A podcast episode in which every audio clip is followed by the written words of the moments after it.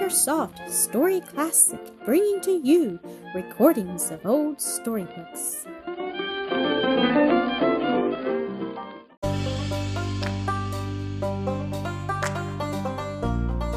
Mildred Keith, Episode 9. The children had said their prayers.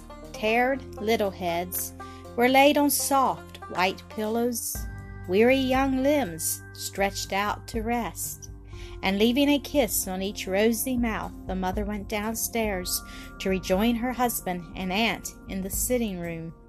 She found Mrs. Prior with them. The good woman had just run in to tell them of a girl in want of a place. I don't know anything about her, she went on, except that she's a right decent looking girl and wants to work out a little, and that they tell me the family's English, respectable, but poor. If you would wish to give her a trial, Miss Keith, I've an opportunity to send her word this evening, and as like as not she'd get a chance to come in with some of the country folks tomorrow. Mrs. Keith gladly gave consent, feeling at the moment as if almost any sort of help would be better than none. Then asked, Is there any school in town that you could recommend for my little girls, Mrs. Prior? Well, I don't know of but one, and I've my doubts about that being such as you'd want to send to. Damaris Drybread's the teacher, and I shouldn't judge by her talk that she'd had a finished education, not by no means. Still, she may do well enough for little ones. I haven't any, you know, so I haven't tried her. Suppose we have a light suggested Mr. Keith, it's growing too dark for us to see each other's faces. Mildred rose, went to the kitchen, and presently returned with a lighted candle and a pair of snuffers, which she placed on the table. Miss Stanhope was asking what sort of society was to be found in the place, to which Mrs. Prior made answer, Well, ma'am, we have pretty much all sorts, and yet don't divide up in circles like they do in a good many places. I suppose there'll be more of that as the town grows larger. There's educated folks that's fond o' books and the like, and and know what manners is, and how to talk well. And there's others that's rough and uneducated, yet mostly well meaning, with is all real honest and industrious. There are very few thieves, if any, folks leaving their doors unlocked, sometimes wide open at night, and their clothes hanging out on the line, and I never hear of anything being took. There's very little drinking either. A drunken man's a rare sight with us. There are a good many New Englanders here, are there not? inquired Mr. Keith. Yes, quite a good many, and from York State and Pennsylvania and Virginia, and from Jersey too. I hail from there myself. But I must be going, it's getting late. Evenings is so short this time o' year, and however it may be with Mr. Keith, I know you women folks are tired enough to be ready for bed. Now don't be formal with me, but run in whenever you can. I'll always be glad to see you. No, never mind your hat, Mr. Keith. I don't want a Beulah, for I'm not the least mite afraid.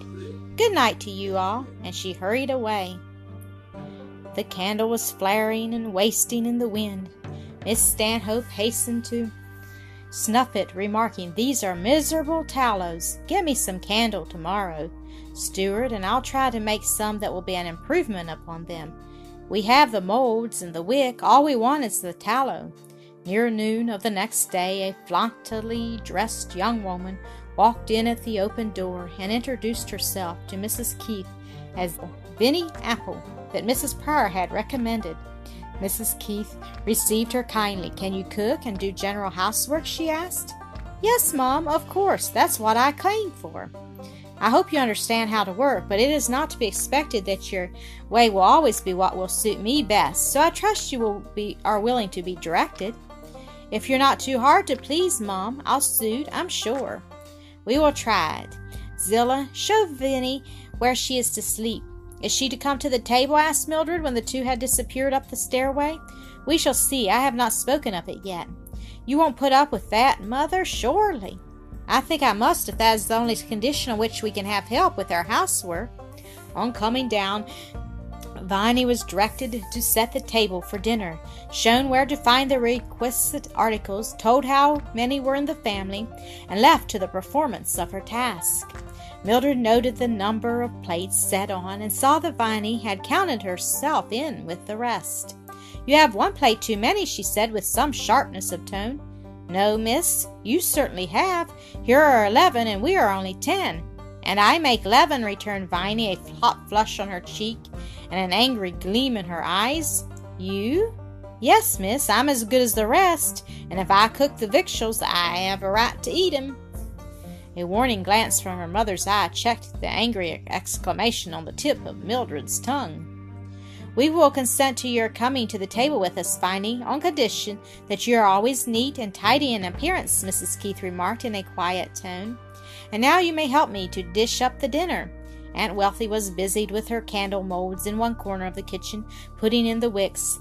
So that question's settled, she said in an aside to her niece, and I think you have done wisely, Marcia. The faces that surrounded the dinner table that day were a study. Those of Miss Stanhope and Mrs. Keith wore their usual placid expression, but Mildred's was flushed and angry.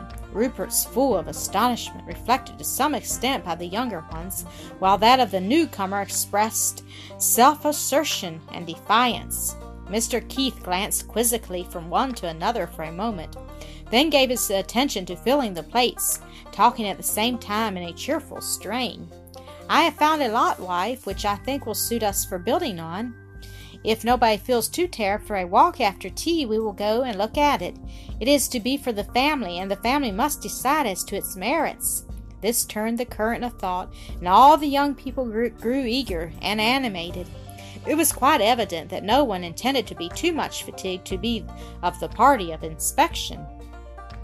In the midst of the talk, a low, half terrified exclamation from Fan drew all the attention of all, and following the direction of her glance, they saw a tall Indian in the doorway, while beyond in the street were many others, some on foot, some on horseback, some in the act of dismounting.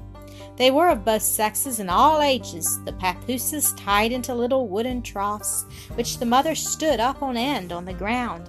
The babies were very quiet, not a whimper to be heard from any of them, though they were deprived of the use of their hands, their clothing being a straight strip of cloth folded around their bodies in such a way as to pin their poor little arms down to their sides, and had nothing to amuse them but a string of tiny bells stretched across the trough in front of their faces. Ugh, said the Indian on the doorstep, Schwap! And he pointed from a basket of berries his squaw had set down beside him to the loaf on the table. Oh, do let's give it to him.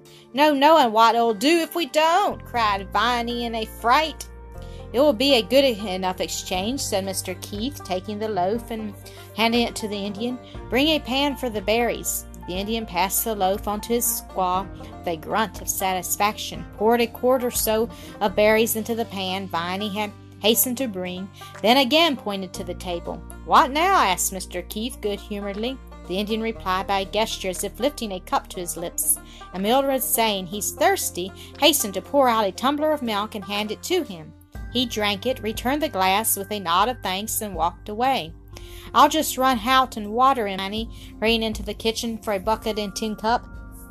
It's always best to keep on the good side of him, folks tell me, if you don't want to run no risk of losing the air off of your head. Mr. Keith was standing in the doorway where the Indian had been a moment before. Come and look at them, wife, and all of you, he said. It's quite a show, and there's not the least danger. Thus encouraged, the children crowded to the door and window, and found much amusement in watching the movements of the Indians and Viney's efforts to win favor with them, efforts apparently well directed, for the day was warm, and they drank the cool water freshly drawn from the well in the yard, as if they found it very refreshing. The troops, some thirty or forty in number, did not tarry long. In less than an hour they had all remounted and gone on their way. There, them Indians is all clear gone, and our scalps is safe for the present, remarked Viney with a sigh of relief as the last one disappeared from view in a cloud of dust far down the street. She had run out to the corner of the house, dish towel in hand, to watch their movements as far as she could see them. Don't talk so, you'll frighten the children, said Mildred reprovingly, speaking from the front door where she stood with the little ones grouped about her. I don't take my orders from you, muttered the girl, stalking back to her kitchen. After an early tea, the proposed family walk was taken. The lot, a little farther to the north than any which had been built upon as yet, on the high river bank and overlooking the ferry, was pronounced all that could be desired. It was on a corner, and on the two sides afforded a fine view of the river, on the others of town and country. When we have our house built, remarked Mr. Keith, we'll be able to see the Kankakee Marsh from the second story windows. Marsh? repeated his wife in a tone of alarm. How far off is it? We're about two miles from this end. It is two hundred miles long, you remember, extending far over into the into Illinois. But why that sigh? Ugh! Well, don't let us cross the bridge before we come to it. This is a beautiful spot. I think we can, in a few years, make it superior in point of beauty to any we have ever lived in. I think so too if we can keep these fine old oaks. They were there were several of them, grand old trees that had stood the storms of centuries, perhaps. We will, we'll manage our building in a way not to interfere with them that Mildred's face brightened as it had not since her first sight of the yellow house. She had been very homesick for the dear old home in Lansdale, though not a word of it had been breathed even into her mother's sympathetic ear. How soon can the house be done? she asked. Better inquire first how soon it will be begun, laughed her father. If we get into it by next spring, we may consider ourselves fortunate. Oh dear, sighed the children with one accord. The time will slip around before you know it, dears, remarked their aunt cheerily. And we'll soon get the ground fenced in and let you spend your leisure time and exercise your taste and ingenuity in beautifying it, said their father. And may we all help plan the house? asked Rupert. Mr. Keith smiled a kindly, good natured smile with some amusement in it, too. You may all make suggestions. It is to be our house, not the parents' only, but the children's, too. Thank you for listening to another episode of Acresoft Story Classic.